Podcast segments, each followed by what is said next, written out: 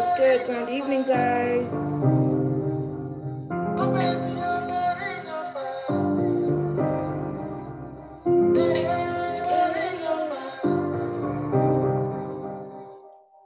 Grand evening. I pray everybody is well. I hope you guys are all in good spirits. I apologize. I as I had scheduled the room to be here at six, but my body was like, no, not happening. But we're here now, and we're gonna have a good conversation. Um, all month in Shape the Room, we've been talking about power. Um, in the thing in the workshop, in the community, in the space that I do called Elevate, we've been talking all things power.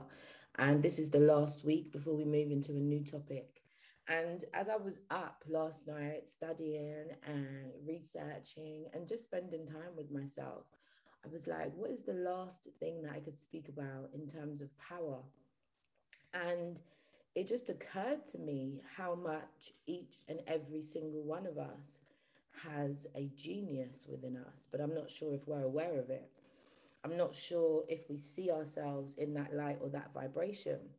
And it was funny because when I started to think about the genius that is within people and what it means to be a genius, I realized that it would be super powerful if we learned to release our inner genie. And I really liked how the words were different, but they sound so similar. And so when we look at the word genius, I would love to know what people, without going to a dictionary, feel what that word means.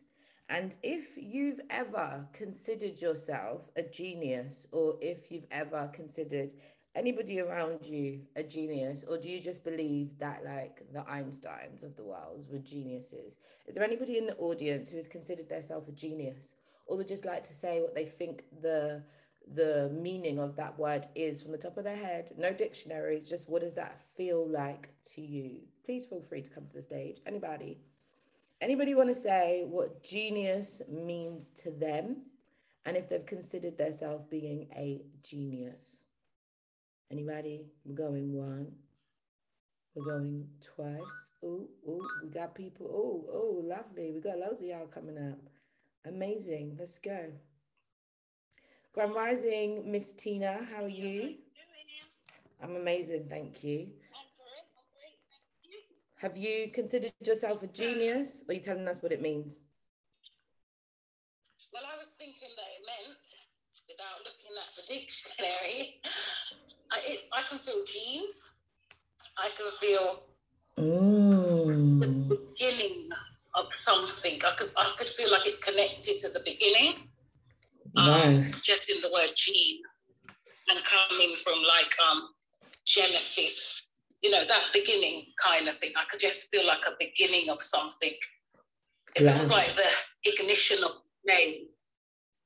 That's how it feels. I love that. Nice. Would you consider yourself a genius, or have you ever associated with yourself or anybody else with been a genius? Of course, of course, of course. What you think you're a genius? Of course, I'm a G. I call myself a G. Yes. Women in the room like, Mom, please, honestly. I'm a G. I'm a G. G. I love that. Thank you. Miss Cece, tell us, Grand Rising. so more. It's blatantly evening.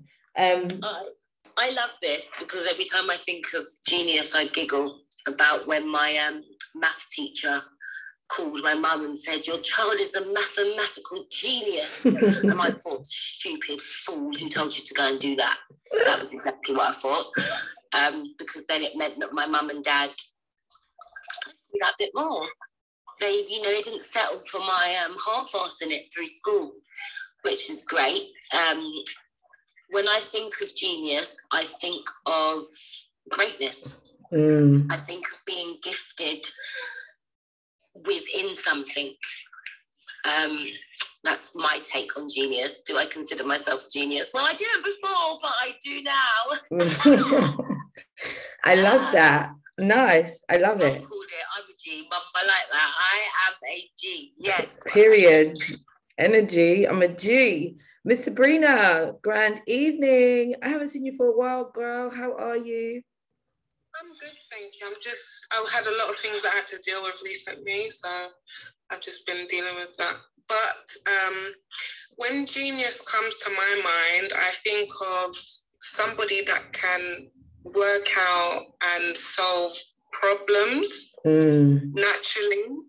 So in themselves, they don't like they haven't been taught how to do it, but it just comes to them organically, so they can just solve and deal with problems. Love that, love that. So I'm definitely, definitely a genius based on Sabrina's interpretation. I'm a genius. I listen. I am declaring it Did my sisters in here hear me say, I am a genius. Yes, girl. And so, Sabrina, do you consider yourself a genius or anybody around you? Would you say, yeah, I actually believe this person is a genius or you are? Um, I believe we're all geniuses. Like yes. you were saying earlier, I think we all have that inside of us. We might not be good in certain areas, but there's a part of us in something that we haven't been taught, but we're just naturally good at it. Love that. So I think, like you said, we're just, we all got that genius inside of us. And like Tina said, we're all G's. So yeah, we're all G's, period. I love that. So this evening, grand evening, guys, just to refresh the room, we're talking about unleashing your inner genie. And I've just explained that when I came up with this title last night, I was really thinking about the idea that I believe that we're all a genius and we've all got a genius within us. But what do we do with that? So I've just asked the room what their idea of a genius is, and you've heard everybody share. Now, what I find very interesting is the actual meaning of a genius is exceptional, intellectual, or creative power or other natural ability. That's no, meaning number one exceptional, intellectual, or creative power or other natural ability. And the meaning number two is an exceptionally intelligent person or one with exceptional skill in a particular area of activity. So when you actually really, really, really think about it, we are all a genius in some aspect or another. Now, my second question is do we truly give ourselves permission to be a genius?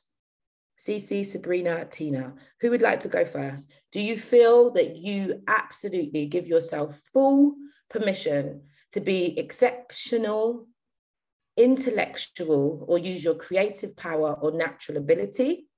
Or would you say that you are an exceptionally intelligent person or one with exceptional skill in a particular area of activity?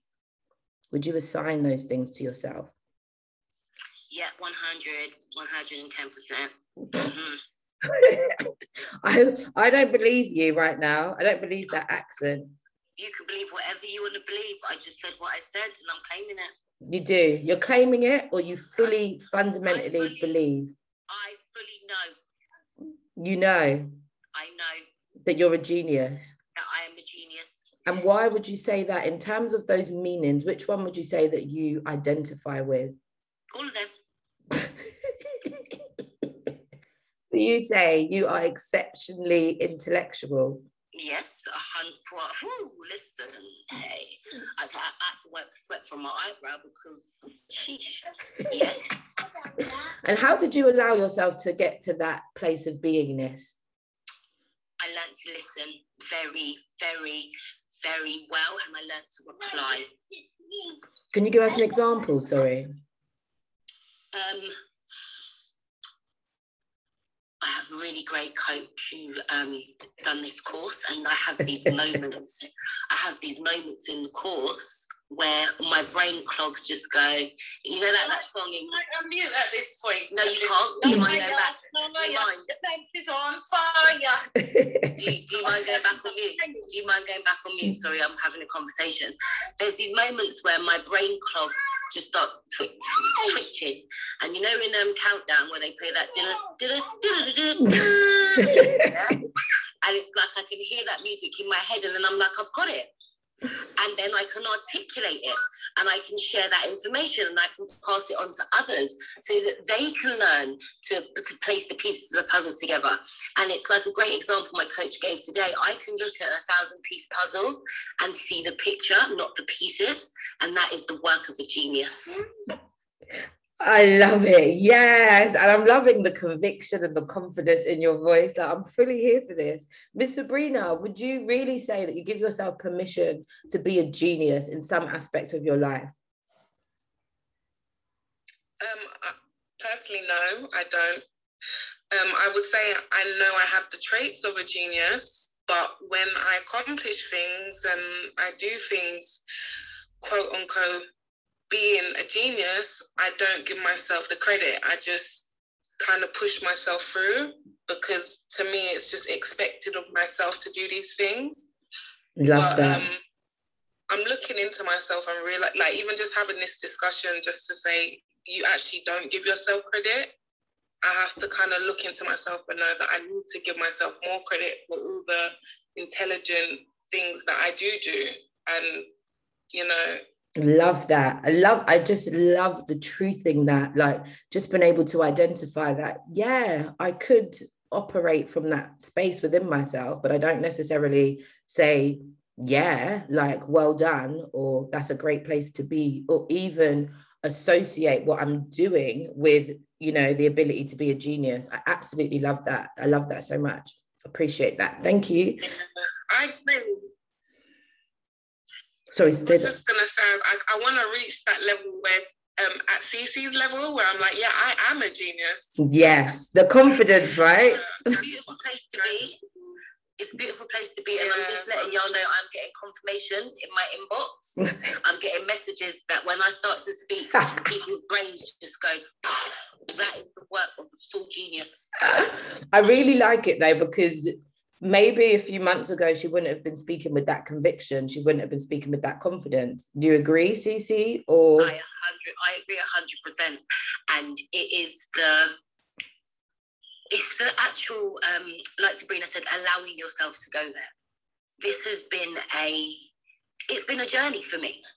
Because I would I would have sat in yeah that's someone else's light that's someone else's credit to take. That's that's not my portion, that's not my place. But I've really, um, a sister that I met um, during Clubhouse talks said one day, if God made a space for you, there's a place for you. And I have really taken to that. When I heard that, something inside of me was like, oh, wow. Like, I'm not just in something for the sake of being in something. God made a space for me here and I'm going to claim my place. Yes. Here's my genius. So that's where your power is coming from. That's where your natural ability. I love that.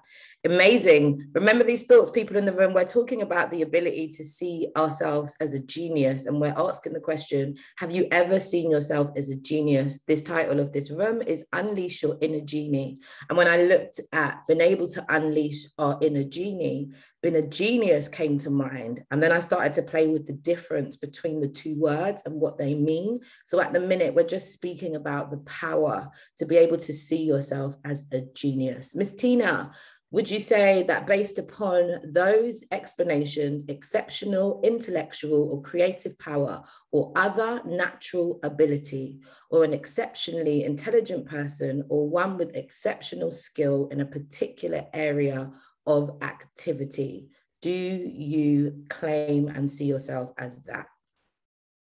I do, I do, I do. And which part do you see yourself in that? I like I don't as, as, as Cece said, this is a new day. I would have been, I, I, when Cece was um, speaking, I was going, liar, liar. then, she made me like stand to attention and and I think it's funny when you call a child lame and then you see them walking, it's like, what? wow. So yeah, I, I see it in, in every area. And I'm really glad in this moment to see it. Yeah. I'm not walking, I'm running. You see the finish line? I'm running. Period. Y'all better know. Y'all better know. Energy. So I'm here for this, and I really do believe, um, as you can see, they've got the banner. They're a part of my space called Elevate, and we've really been learning about power. And one thing that I've learned in this particular month is really and truly what people associate their power with. And what I've known more than ever in this month is how much people associate power with control. And they're two completely different things. So when I study and I watch people and I learn through people, I'm like, why do they associate power with control? What, what is that? They're two completely different things. And then I look at society and I'm like, wow, bingo, there you go. We live in a society right now that associates power with control. So the more control that, say, the government have over us is the more powerful they're seen. The people who have the most power prospectively, externally, are the people who have the most control. So I'm like, wow, that's why we're affected by it so much because our environments have a huge impact on us. And so, if we don't ever stop to take a minute to think about, okay, cool, what really is my power? You can immediately assume that you're not powerful because you're not in a certain position. You're not powerful because you don't have a certain level of influence or impact. You're not powerful because you don't open your mouth, or when you do, people don't listen to you. And so there's so many things that we associate with being powerful.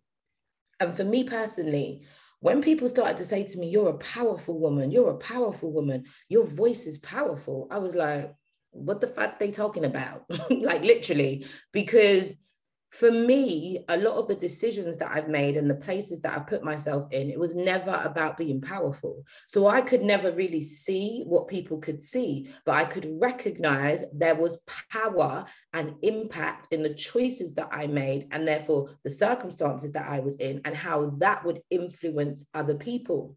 So then I started to recognize wow, we associate power with the influence so I always ask this question What are you under the influence of? And when I started to ask that question, What are you under the influence of? I got more answers about power. Because what I recognized is many people are under the influence of ego. Ouch. What do I mean by that? Our ego is actually built in to protect us and sometimes we don't really recognize when our decisions are coming from ego and when our decisions are actually coming from our higher self and are coming from God. And if you look at God or if you look at ego, technically they are opposites of each other. An acronym for ego can represent exiting God out.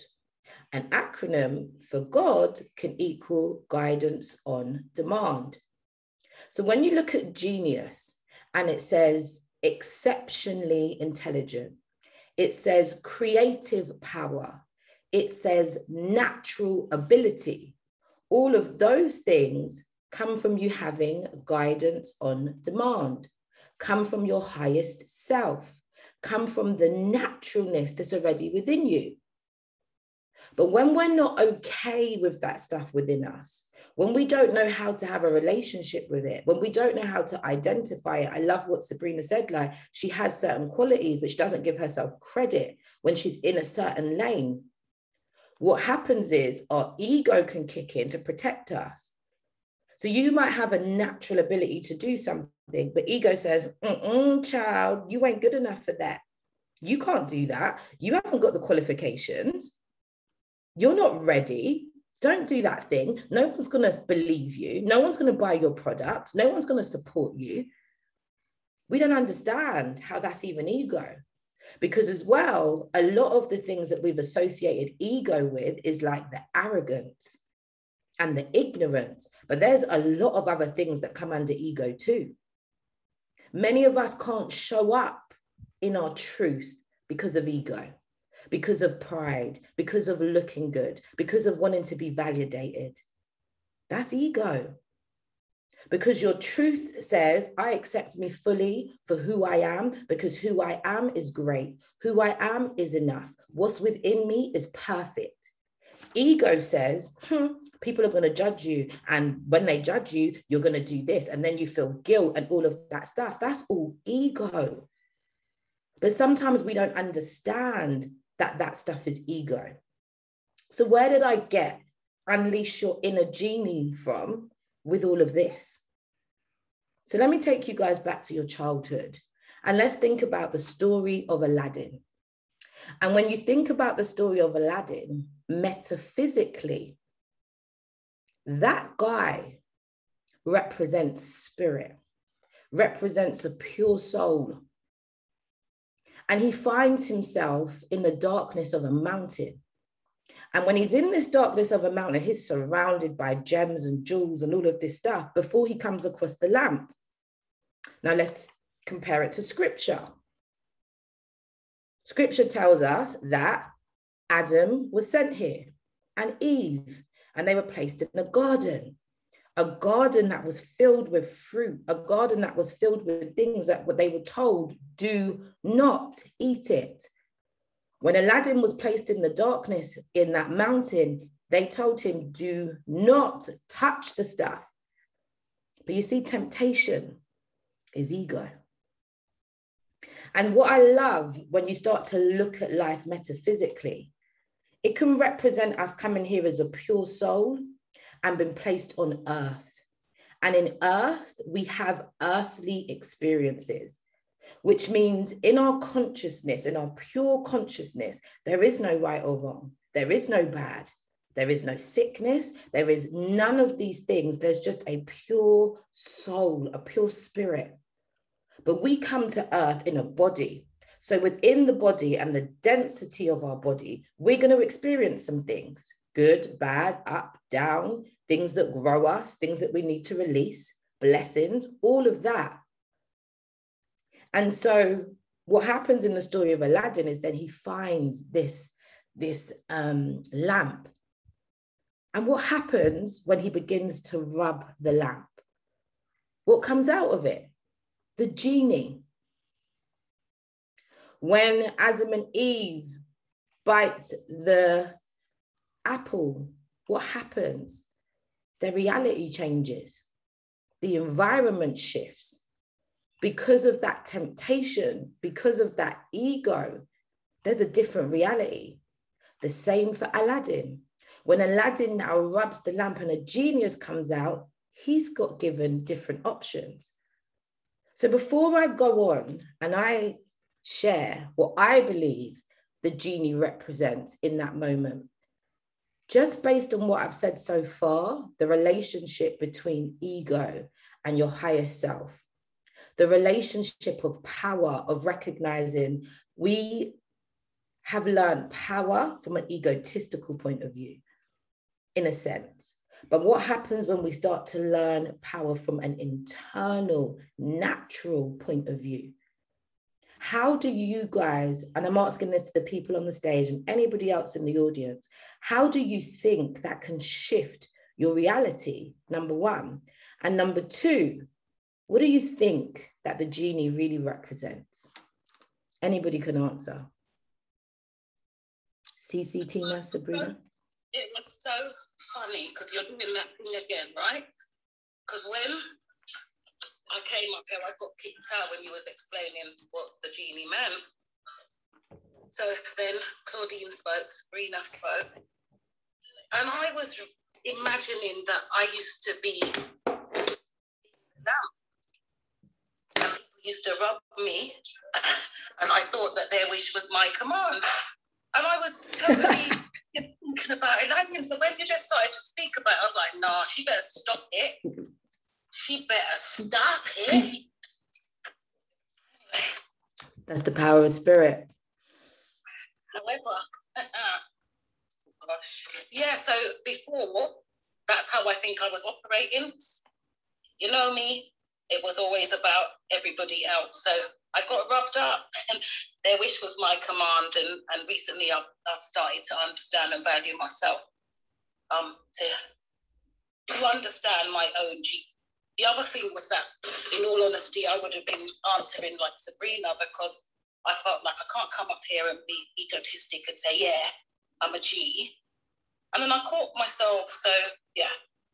So I think that what's the question, Tom? Say it again. So uh, sorry, I love that because basically claiming your power and saying, "Yo, I'm good. I'm a genius. Like I'm a G." Imagine you would have almost associated that with being egotistical. You wouldn't have claimed that as just your truth. And to tell you the truth, the other one that tripped me was when you said intellectual. Mm. I was like, uh, certain times when people start to open their mouth and certain words come out, I'm looking to catch them. And then I heard it, intellectual. So I have an inter-lecturer that can allow me to communicate with the learned. And I was like, yeah, I'm a G fam, I'm a G. But certain things like that, just hearing intellectual, I was like, eh? Intellectual? But then I heard it, hell lecturer. There's somebody inside of me telling me I'm a G. And the thing is, I love it because also we literally would have associated intellect with a certain caliber of people. Maybe it's the words they used, maybe it's their educational background, maybe it's the way that they speak, maybe it's the way that they present themselves. And again, now recognizing my power from a different position, I'm like, wow, the world has taught us that. The world has taught us to associate intellect with an IQ level. What is an IQ level? What is that? And when you break down the meaning of IQ, you get to recognize it's that test, it's that natural test that people can sit. And if they range between like 85 to 114, that's like an average, you know? If they get above 140, they are considered to have a high IQ or 160. And it's a, a series of different questions that you can ask that is meant to be able to determine your natural intelligence. And so when they're now above a certain score, they are called geniuses. So without necessarily knowing the history of it, we probably within us somewhere have been taught that about intellect. And so if we don't feel like we were academically smart or we didn't feel like we thrived in certain environments or like for me, I really don't pronounce words correctly. Before I would have told myself I'm not smart. That's a whole lie. That's a whole lie. But it's what do we associate being smart with? What do we associate intellect with? However, I've always been able to lean into my creative genius. And I know that my creativity legit is a genius and my natural ability to do things. So it's almost where do we find our genius within us? I love that. So the question that I was asking you guys is what does the genie do you think the genie represents in context to the story I've given? So I'm just walking through the story of Aladdin and I'm saying, what do you think the genie represents? That's the question I'm asking, if you wanted to answer. I think that the genie is responding to the request. So it is like how everything that is in us is responding to our thinking, is responding to what we're asking that's what I think the genie represents. Love that. Perfect. Yes. Cece, Sabrina, anybody or anybody in the audience, you're welcome yeah, to come I, to the stage. I agree with that. The genie is like the highest end of our desires, the most elaborate um, things that we could come up with. So it's like,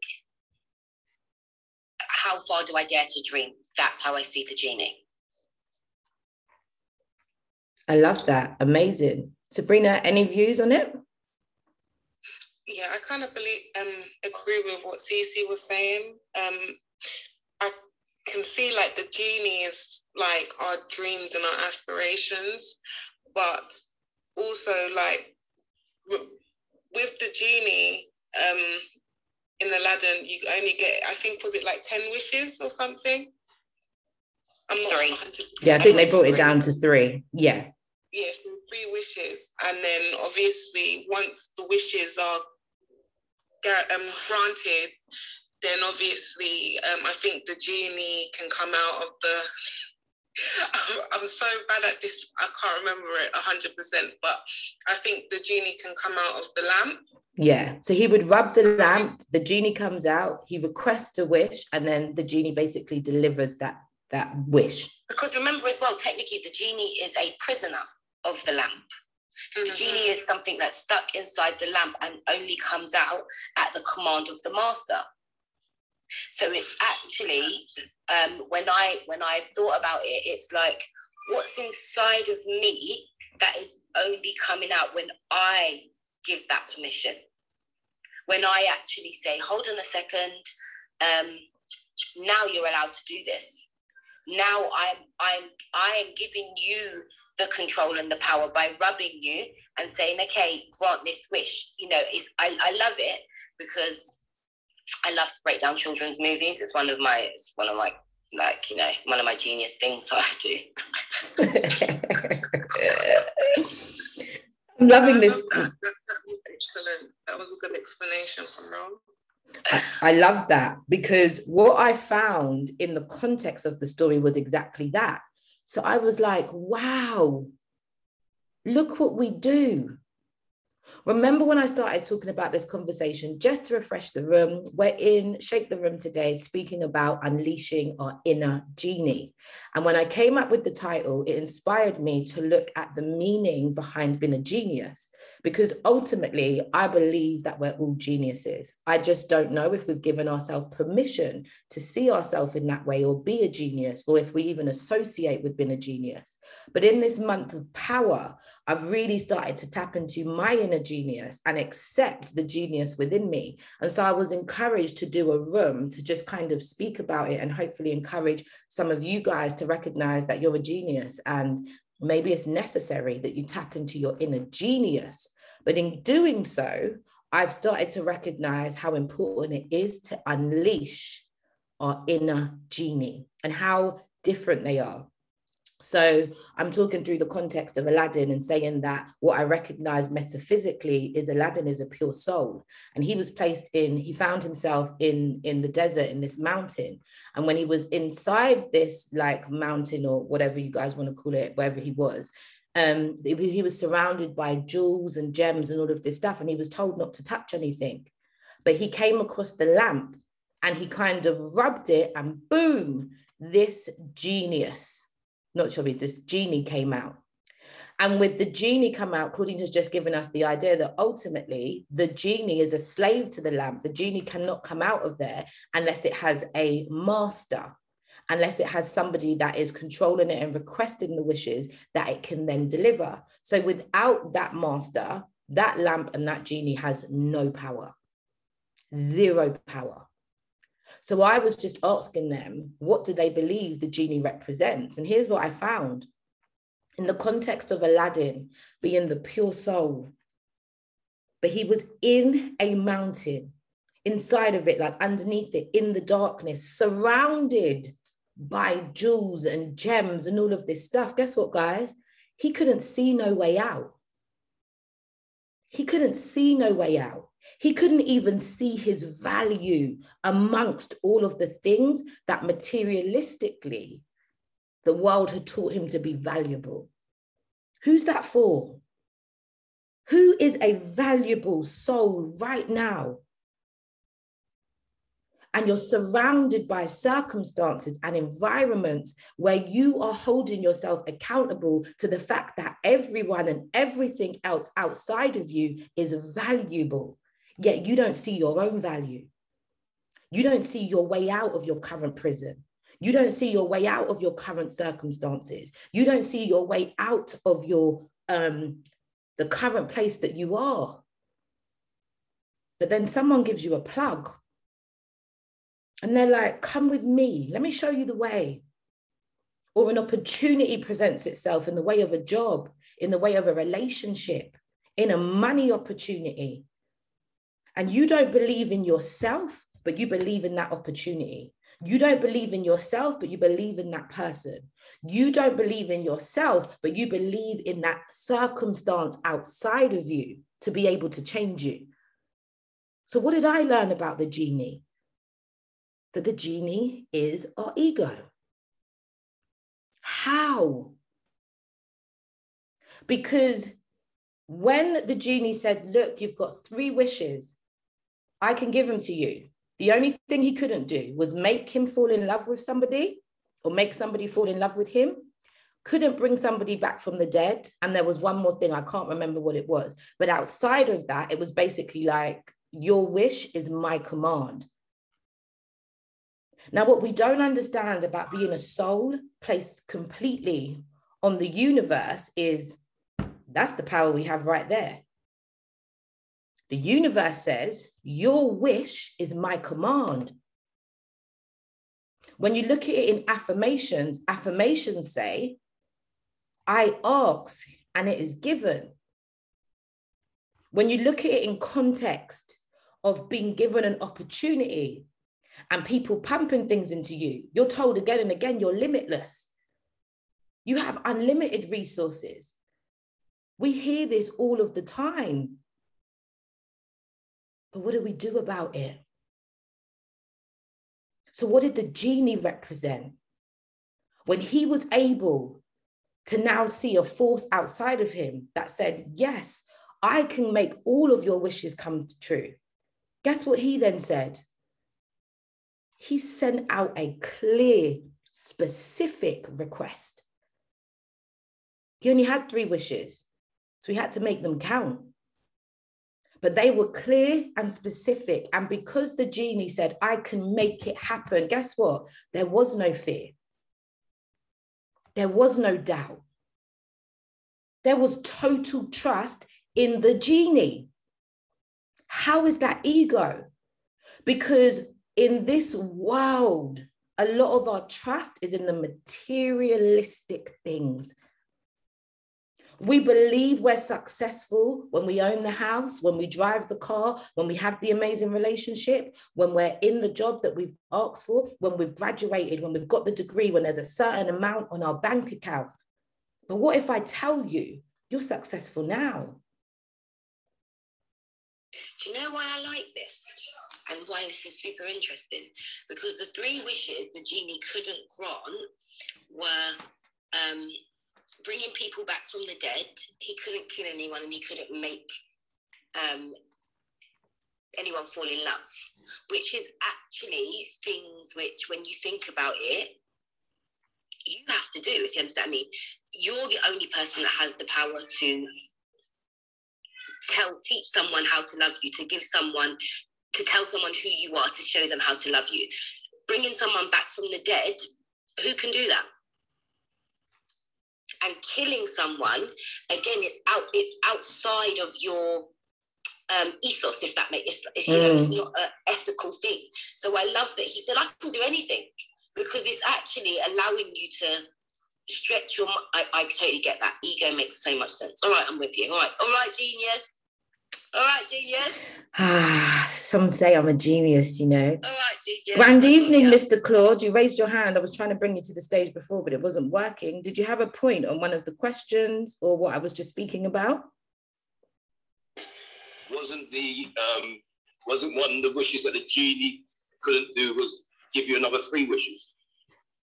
Oh yes, smarty pants. Oh, you couldn't wish for more wishes, yeah. Yes, you couldn't That's wish right. for more wishes you couldn't bring anybody back from the dead. And I, I think it was you couldn't make anybody fall in love with you. But when you look at the original context of these of of um, a lot of storylines fairy tales right? They actually originate from egypt and africa. And they were principles. They were folk stories. They were the stories that families and, and generations and communities would sit down around the fireplace and talk about right? Because it was a way of us understanding ourselves. It was a way of us understanding history. And the genius that Walt Disney is, right? He turned these into cartoons.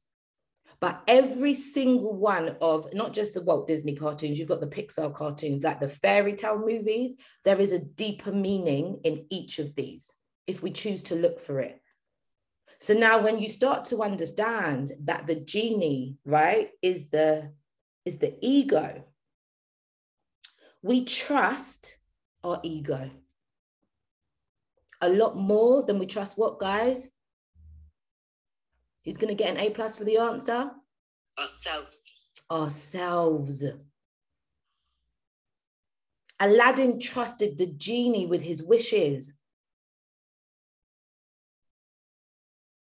And actually, he trusted the genie to do the things that naturally he was doing anyway. He created this story. He he done this whole parade. You know, his one of his wishes was make me a prince. Amen. And actually, what Jasmine fell in love with was his heart, who he was inside, and what he brought to the table. So it didn't matter how elaborate his parade was, and you know all of the people singing and all of these gems and stuff that he presented to have. She fell in love with who he was, and it was the simplicity. It was that magic carpet ride that solidified. No, I, I want this man. Amen. So now you get the context of the room. When he released the genie, because remember, he wanted to set the genie free. So when he released the genie, when he released the ego, when he released all of that outside stuff of him that he was believing in more than he believed in himself, he was able to fully be himself. He was able to be in love, like in love with another person, but in love with life itself as himself. So, what does this tell us about power, people? And actually, they changed the rules. They actually changed the rules because for, before that, it was a princess could only marry a prince.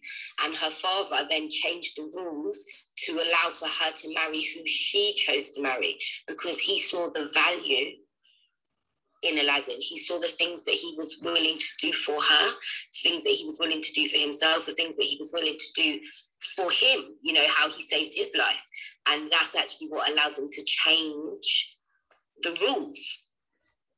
Amen. So, what does that tell us about us in context to our own lives?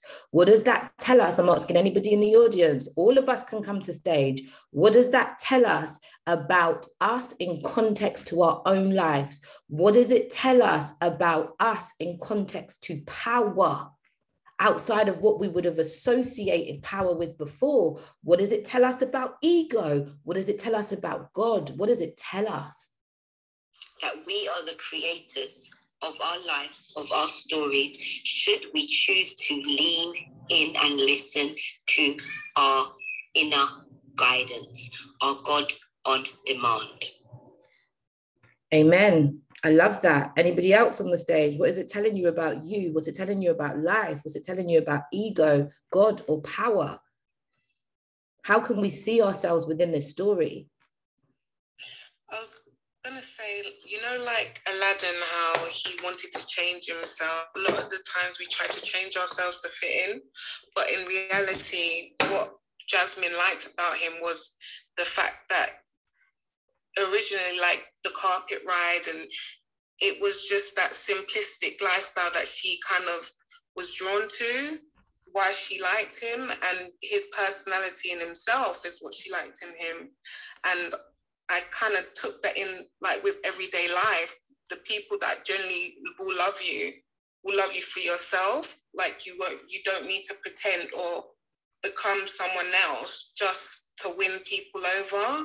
Eventually, it would come to you like your calling, your life, the lifestyle that you're supposed to have will come to you if you're your organic self. Um, that's what I. I love, love, love that, Sabrina, and I love that so much because just this morning, um, in Shake the Room, there was a beautiful moment where Tina and Dixie were in the room and they came to this vulnerable place, and Dixie had to take off her strong suit, and Mum coached her through it and it's like her sister came up to support her, and her sister said, In family, we all have roles to play. You're choosing to carry so much of that weight. You're choosing to play a certain position. You're choosing to play a role.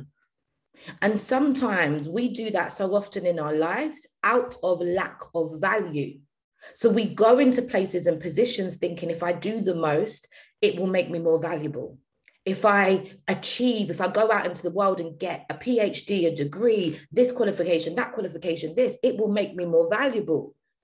not knowing that, yo, you're so valuable without all of the titles as much as you're valuable with them. You're valuable without carrying the whole load by yourself as much as you're valuable when you delegate and say, I need help. You're valuable just as you are without thinking you need more. That's the ego part of the world, which I heard so much in this story. It's like if we become the princess or the prince or the king or the queen, now people can see how valuable you are. But what happens when you wake up every day as the prince? What happens when you look in the mirror and you see the queen where you are right now in your life? What happens when you go to the mirror and you see the king right now? Because also before that, in 5 a.m., we began to listen to a book called The Slight Edge, which I encourage every person to listen to. Um, and within that book, in the very first chapter, in the first couple of pages, the guy is talking about his own journey. And he's talking about how he went from being the beach bum to the millionaire. And actually, he first described them as two different people. And then he said, actually, I'm both of them. I'm the beach bum as much as I'm the millionaire. He's a multi-millionaire, but he also was the beach bum. And he said, the crazy thing is, in becoming the multi-millionaire, guess what, guys? He didn't change himself. He said, I didn't have no crazy enlightening eureka moment. I didn't change myself. But he started to season the way that he moved. He started to understand the system that he needed to put in place to be more successful. But he didn't need to change who he was. Some of us don't even accept ourselves. That's why I love what Sabrina said. And the only journey that we're on is thinking, I need to change, I need to change, I need to change, I need to become something else. I need to, and actually, maybe the only thing that you need to do to be successful is fully accept yourself. The moment that I fully accepted myself is the moment my life changed. The moment that I realized and accepted the ratchet, ratchetness in me as much as I accepted the godliness in me, the moment that I accepted the arrogance in me as much as I accepted the vulnerability in me, the moment that I expect, accepted the bitch in me as much as I accepted the beautiful, kind hearted, caring person in me, that's where the game changed. When I was trying to decline the fact that, girl, there's some stuff in you that mm-mm, I didn't like it, no one outside of me liked it. But the minute I began to like it, I, I started to notice the people that had always liked me for me, the people that always accepted me for me. The minute that I was trying to change, change, change, change, change, and I'm talking about the core of who I am, I'm not saying you don't change your habits. I'm not saying you don't change the things that you do, but I'm talking about your actual self, your actual personality. The minute that I was trying to change those things, I was surrounded by a lot of people who was judging everything that I was and everything that I did. I don't really have that around me at all because I'm in full acceptance of who I am and I'm okay with me. And actually, I say this all the time, and I got it from one of my great teachers, Lisa Nichols. When I wake up in the morning, one of my greatest things to do is like me first. And when you like you first, trust me, you don't care if the world likes you or not. You ain't even looking to be liked. Because I recognize that every single day when I wake up, I have a choice and a duty, and that's to my Father, my Creator. What I do is for Him. It's not for this world. And by doing things for him, he puts me in positions and place, which is allows me to do things for others. Some of us are doing so much for others because lack of value. But when you start to fully accept yourself, you start to see things differently. Miss Tina, Mr. Claude, do you guys see yourself in the story or hear anything in the context of that story or what I've shared in terms to your lives? I hear it um, from the etymological root of Aladdin, it means like of the heightened one, of the noble one. It's, it's like of your higher self. So I hear in what you're sharing in the story that when um and and relating it to the ego, I was like, wow, that was incredible to take it that way.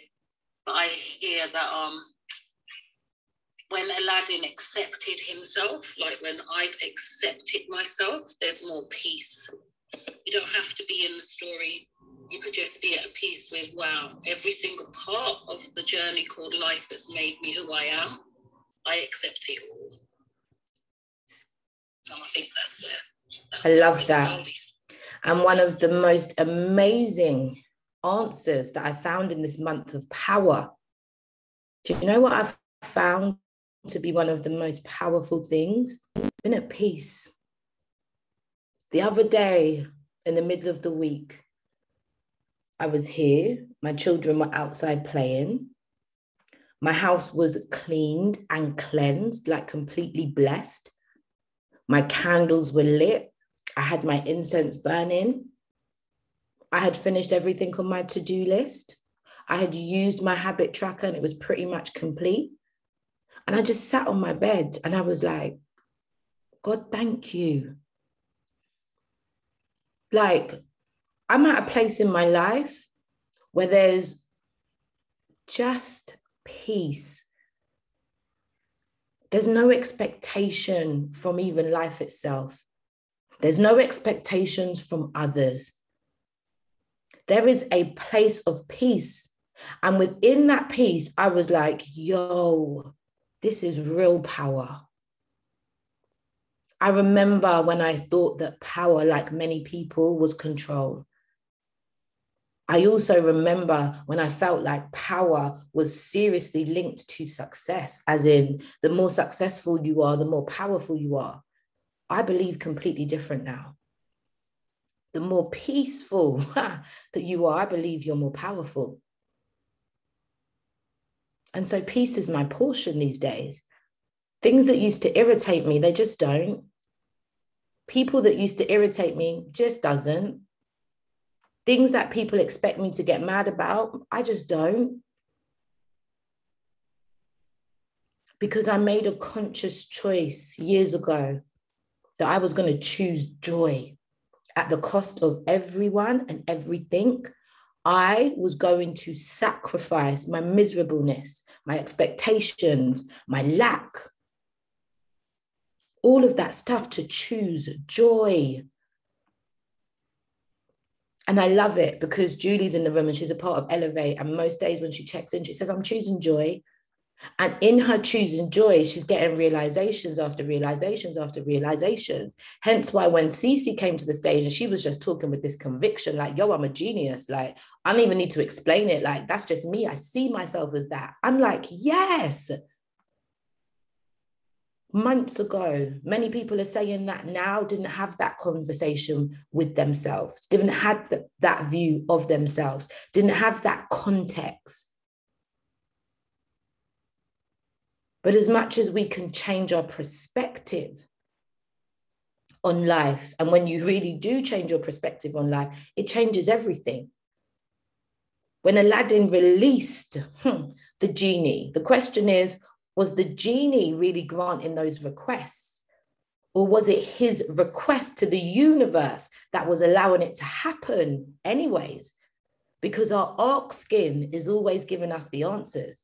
What we put out, we get back. The laws of attraction always work. But are we looking at the fact that it's a law? Or are we associating it with the fact that it's these things? And I was listening to a book last week and it was talking about the different things that we've used over time, like the different, you know, like when people used to say, like the horseshoe is good luck, people have their crystals, people have like the Buddha, different things that people believe if you have these things in certain places, they will give you a certain outcome. You'll be able to attract more of what you want. You'll be more powerful. You'll be more protected, whatever the, the whatever the belief is. And so my question is this is it really that thing that is protecting you or attracting more in your life? Or is it the belief that it's going to work? I'm going to need y'all to start asking yourself these quality questions. Because you only have to study science to recognize some of the laws and algorithms that we're playing with every single day. Hence why I always say life is a game over years, they've done studies, and I shared this yesterday studies of exercise, right? And the, the recent study that I was reading about is where they put three, three um, hundreds of people into three groups.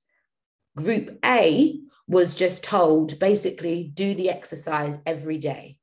I mean, once a week, do a certain amount of exercise, at least 20 minutes of exercise once a week. You know, we'll see what your results are over a period of time. So, say the period of time was three months. The second group was told the exact same, right? But they were also, also given motivational stuff to go with it. So it was do a certain amount of exercise every week over a certain period of time, but also add this level of motivation. So they were given like lectures, information, stuff that was supposed to motivate them to do it. The third group was given the same original lecture about the motivation and told about the benefits of exercise and all of that stuff. But the third group were told to write down each week the time and date that you was going to carry out the exercise. What group was most successful? Which of those groups had the highest rate of success in terms of not only doing the exercise, but the results that came from it? The third group. And so it went to show you that the motivation part of it didn't matter. What actually mattered was the fact that they were clear and specific about when they were going to do the exercise. So they were more likely to do it, hence, they got the results. The people who had all of the motivation in the world, as well as were, as well as were told to do the exercise, their rates of success were the exact same as the first group, who were just told to do the exercise. So, what does that tell you about life? When we get clear and specific about what we want and what we desire, it's easier for us to become that. It's easier for us to go after it. It's easier for us to create it. But some of us don't understand vision yet. And also, when your vision is from God, bro, it's clear as day what you got to do. Your steps are presented to you daily. You don't even know why you've been asked to go to that place until you get there and you're like, thank you. Certain times you're not even asking, things are just coming to you. But when the vision is from ego, like if I become this and I have that and I get this and this, I'm going to be more, more, more, more successful, more valuable, more powerful. People are going to do this and that, respect me more. Ego. The path is a lot harder. How do I know? Because I've lived both. Tanya, one of the things that you're sharing I had an operation, I think it was 2013. And while I was lying in the bed, my cousin was explaining to me that, look, I'm visualizing you skipping every day. I didn't know when last I had skipped. I'd skipped when up to Mississippi when I was little. If you miss the loop, you're out. No. he told me to, while I was there, staples all up my stomach and everything. He said to me, every day think about skipping, just visualize skipping. I, I'd always taught him certain things, and one of the things that I'd always taught him is that we're not what we think we are, we are what we think. So he threw it back on me. He said, This is what you told me, what you it's, it's what you think. So just think about skipping. And I came out, and as Tanya knows, I could skip easily when I started skipping. And I believe that was because I was skipping in my head even before I touched the rope. And Tanya was training a young man at the time. And he was like, no, no, no, Tanya, I can't believe your mother there skipping and I can't skip. He couldn't do like one, he couldn't do one or two skips. And he was like, nah, man, this is embarrassing. I got, I gotta, I gotta do this. So I do think you're right that when I was doing that in my head, it made doing it a lot more easier because I had already visualized and saw myself doing it. And it's so, so true. There's so much power in actually, you know, taking your thinking there, taking your mind there. So yeah. And also the other studies that I've been talking about in exercise is exactly that. They were split into two groups. Half the group had to actually do a certain level of rowing each day, physically rowing and their results were measured over time how much weight they lost all of that and the other group did not physically row. They visualized themselves rowing. For the same amount of time that the people were physically rowing they visualized themselves rowing. In their mind's eye they rowed every day. Who got the best results? The people that visualized it. And so I felt that today to end up this chapter of power in terms of shaking the room and these topics that I'm bringing to you guys, I just want you to truly start to recognize the power that you have within. Um, and I've started to run again. I've told you guys this, and I and I just run kind of when I feel like running. It's nothing crazy, you know. Um, and even today, like this is the second time that I've ran today in the week. And normally I've been looking for like the goalpost that I'm running towards, the lamppost, the wall. There's certain markers which I have, right? Because my aim is to get a little bit further and a little bit further. And today, before I stepped outside, I could hear the excuses. Oh my gosh, they were. I was taking so long to put on my clothes because it was like, oh, your calves are hurting, and you didn't get much sleep. You slept for two hours. Bag of excuses. But by the time I got out the door, I was so aware of my excuses that I told myself, yo, T, we ain't having this, babe. We're not having this. We're not having this. You used to be a runner, like you used to run. It's not that it's hard. Yeah, you've put on some weight. Yeah, you haven't ran like you used to run, but girl, your legs can move. Your ass better run. And so I was just ready to run. And so when I started running and I was like, ah, lamppost is so far, I said, why am I looking to the end? Why don't I start to just focus on my breath now? And instead of keeping my head up and looking to the end, I allowed my eyes to come a bit more down. And all I concentrated on, one foot in front of the other. That was it. One foot in front of the other. That's all my algorithm in my head was. One foot in front of the other. Guys, guess what? Before you know it, I was at the lamppost and I was no longer focused on the end. I was focused on the now.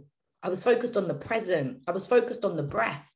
And as I built that algorithm in my head, that momentum, one foot in front of the other, yo, when I started to really focus, I watched my pace get up and I was like, let's go. Like, you got to understand that type of shit excites me. I watch it get up. I'm like, yes. Until when it got to like the home run, I do this stretch where it's like, we ain't stopping on this road. I don't even care how much your heart beats. I don't care how much your legs hurt. We are not stopping on this run. Again, I stayed focused on one foot in front of the other, my pace. And I recognize when I put my head up and I saw 100 yards, I was like, beast mode, go! And I just ran. And when I got to the end, I was like, yes! That felt so good. that felt so good. And sometimes, even like Sabrina said at the beginning, we don't give ourselves credit. We don't give ourselves permission to get to that part. But we will happily downplay ourselves. We will happily wait around all day getting certificate after certificate, going into room after room, trying to share our knowledge and our thing so other people can see how valuable we are. But we're not willing to just sit with ourselves and say, you know what, I know I'm valuable. I know I'm amazing. So I can go into rooms and just listen sometimes. As much as I can go into rooms and add value to the room, I recognize that I can get value from any room that I'm in. I can get value from any conversation I have. I can get value from any interaction I have because I step outside of ego. And I start to see the God that's within me in every other person. I start to see the value that's within me in every other person. Sometimes our judgment of ourself allows us to judge other people, allows us to judge our circumstances, allows us to judge our success. But when we unleash that inner genie, and we start to trust the power within, we start to trust and fully accept who we are, who we've always been, we come to a beautiful place of peace. And in that beautiful place of peace, we come to a beautiful place of power. And honestly, it's a beautiful place to be. Miss Dom, welcome to the stage, Queen. What's good?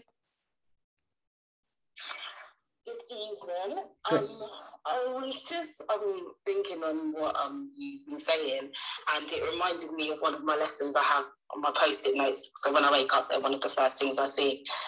And um, if you can imagine it, you can create it.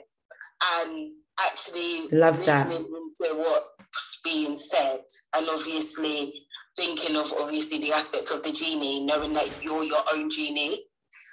And actually, if you look at your potential and you're like, okay, I want to do this, and you put it in your head, you visualize it, um, that you have the ability to do it. And um, it just reminded me of that quote that I probably just take for granted because I look at it every day and I'm like, okay, this is what I'm going to do. And I don't actually see it as something as in something to do, but actually it is actually something that's so powerful that you need for essential life. If you are going to be your own genie, access your full potential power, that's what you need to be able to imagine what you want and see. And Love that. Absolutely love that. And that's another way to look at it. We are the inner genie. So sometimes when we take away all of those external factors, all of those things that we so believe in, but we begin to believe in self, do you know what you can create? And I really stand by that quote. If you can dream it, you can be it. If you dream it, you can create it if it's in your mind's eye, no matter how tiny it is, do you understand that you have the power to bring it to life? How do we go about doing that every single day? And so, do you guys understand now why I linked it with being a genius? Because a geniuses make some stuff happen. And when we were talking about what genius means, I just wanted to look up the gen because I heard the gen, I heard the Genesis, I heard the Geni, I just heard gen. And what gen means by itself is just information. Can you imagine? Gen by itself means information. So, what is the gen within you? What is the information that has naturally been built into you? And what are you doing with it? Mr. Claude, do you have anything to say?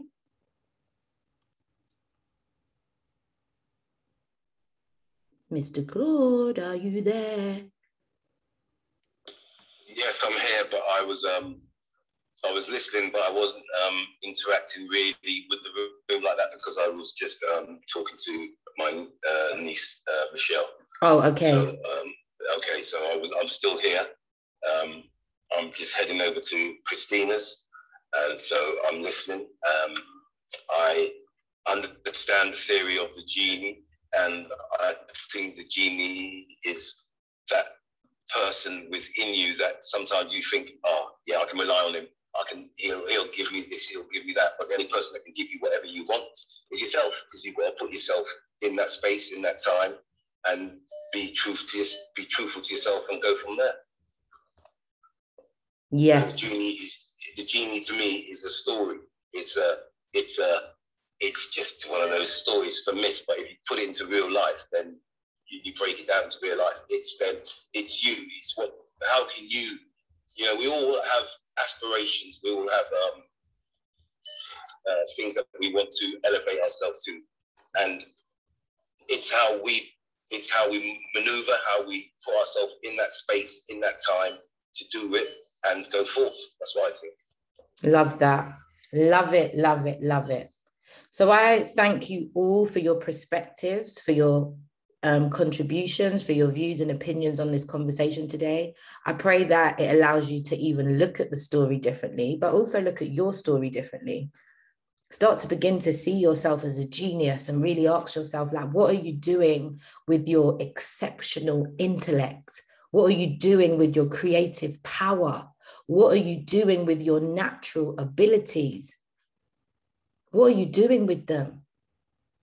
And how can you bring more of them to the forefront as much as how much can you release that inner ego in you? How much can you re- release the idea that the more material things that you have is the more successful you'll be? The more letters behind your name is the more valuable you are. How valuable are you without any title?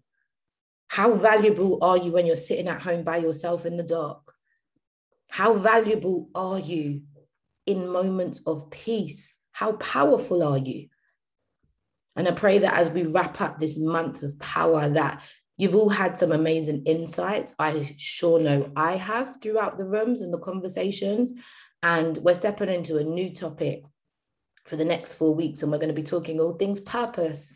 So I anticipate it's going to be more interesting, more juicy, more eye opening, but I'm here for it. And I just want to continue to eh, inspire and encourage everybody to invite people to come in to shake the room. If you're not following the club, click the greenhouse at the top, and please um, some of the people have just realized that we're stepping into purpose, please click the greenhouse and start to follow the club. There's lots of good quality conversations in here.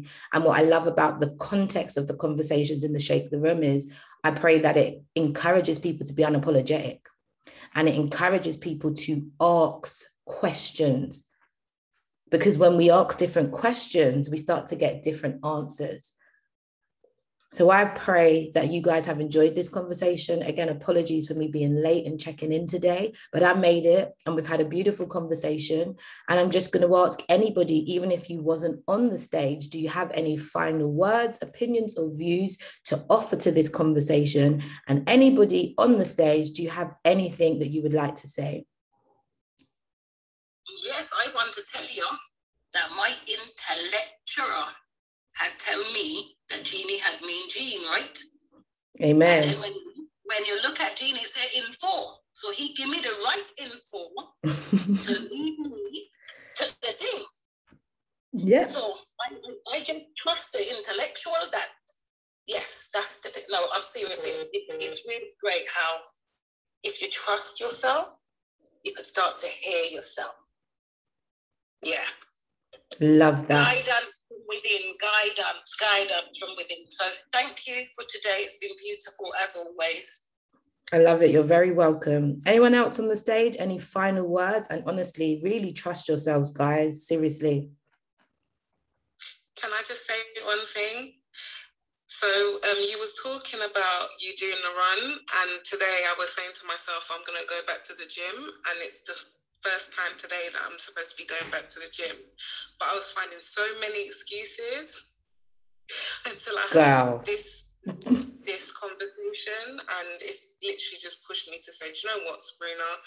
Life is short. You gotta get up.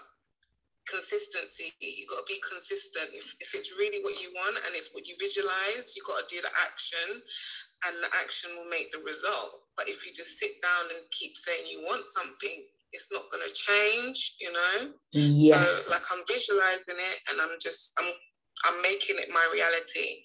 And there was one thing that I, I kind of did pick up on as well. There was this quote. I want to just read it quickly. Yes, please do. A dream written down with a date becomes a goal. A goal broken down into steps becomes a plan. A plan backed by actions become your dreams come true. Love that. Say it again for the ones at the back who didn't hear it. A dream written down with a date becomes a goal. A goal broken down into steps becomes a plan. A plan backed by action makes your dreams come true. Love it. And you know why that's so beautiful, Sabrina? Because in Elevate, we've really been going ham about habits. And what I found a lot of the people that are in the community, in the network, were avoiding recording their habits. So it's almost like, yeah, I'm going to do this, I'm going to do that, but you're not writing it down. So there's nothing to be held accountable to. You're not recording what you're doing daily there's nothing there's no way of looking back and saying hey what steps did i take? You know? Um so i've been going crazy to them about recording the process because then you're able to see like okay cool you know what? I work really well monday to thursday but on friday to sunday i don't. So what can i do with monday to thursday that's going to make me great? Right? So it's almost to get about learning about yourself and developing the skills and habits that work with you not against you. It's the same way a couple weeks ago i invited everybody in Shake the Room to write down three things that you wanted to achieve in six months. Who are you willing to become? Dream as big as you want, right? But in six months, if you could wake up in six months on the 25th of December and say, oh my gosh, I've done this, what would it be? And then use the six months to break it down into smaller steps. So now we're not just putting things into the universe, although we are because we understand the power of it. We are taking action in faith towards it. And when we take action in faith, yo, the universe understands that language. God starts to respond because he's like, okay, cool, I can see that you're faithful. I'll bless you with what you want. But we don't understand the importance of writing things down. We don't understand the importance of dating things. And just notice as well what I spoke about in terms of the exercise. The people who said, I am going to exercise at this time on this date, more successful. And so over lockdown, I be, built myself into the habit of exercising at 6:30 every day. No excuses. But when I'm not leading those classes, it was easy for me to fall off. Then I noticed my ass is miserable. I noticed I'm grumpy. I noticed I'm tired. I'm like, what? This isn't my portion. Let's go. I realized go is because you stopped exercising. Also, the weight that I was putting on, the way that I was talking to myself, all of it, it all had to go. And now I'm feeling better again. I'm not exercising to lose weight or I'm not exercising to achieve a certain thing. I'm exercising because it makes me feel great. I'm exercising because I need to look after the temple that's my body. And so when you put all of those things into perspective, now you have a different place to move. And I've said to everybody this if you just become one, 1% better each day, over a year, you become 37% better.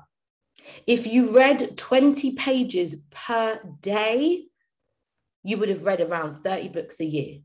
If you saved 10 pound a day, you would save 360, sorry, 3,650 pounds a year. If you ran one mile a day over a year, you would have ran 365 miles. So it's the small habits and the consistency that all of us underestimate. And I just literally read that information off of a little post, but also it's the fact that even this morning when we were looking at the slight edge it is the small consistent steps that over time make the difference. But we don't give ourselves permission to do the small things because we want to take the leap or we want to land in a suddenly. But suddenlies are a result of continuous action continuous faith continuous belief continuous expectation that great things are going to happen to you. That's how you accumulate a suddenly so I just pray that through this conversation, I love that. Sabrina, get to the gym, girl, cut the excuses and put in that work. I definitely will. Yes. Anyone else on the stage? Claudine, Cece, Dad, any final words?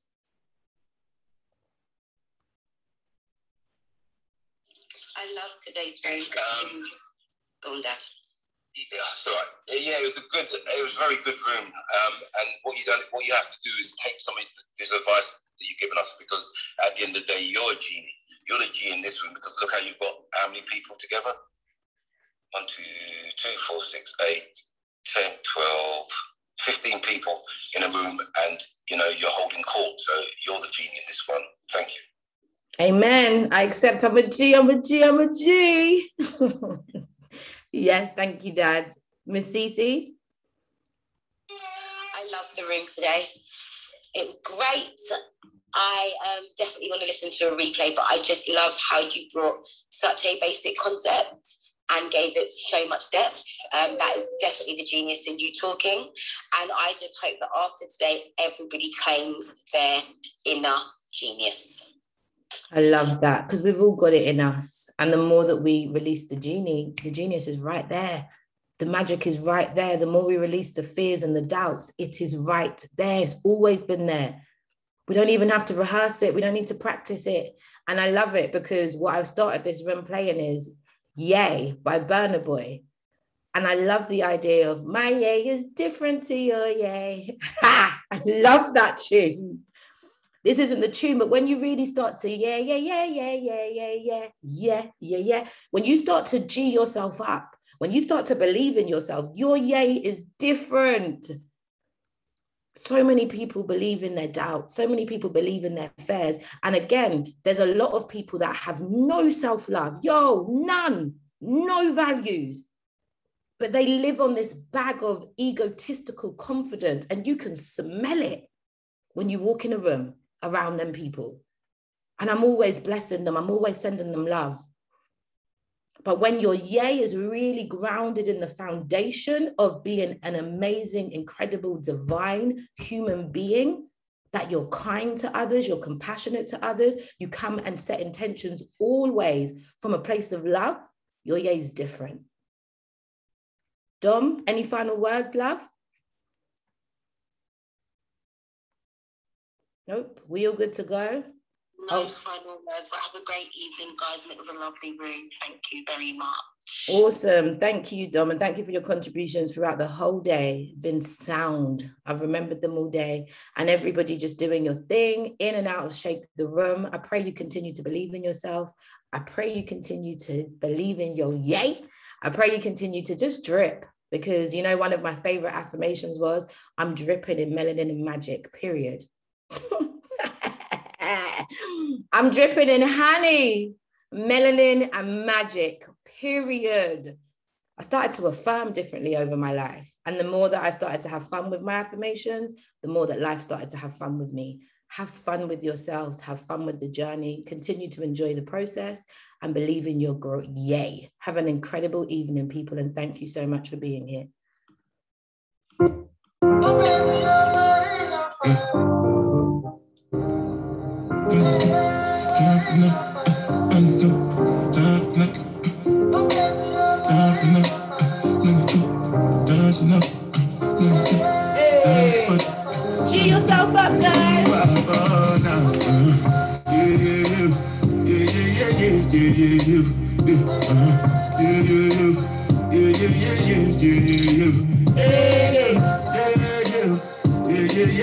Yeah, yeah.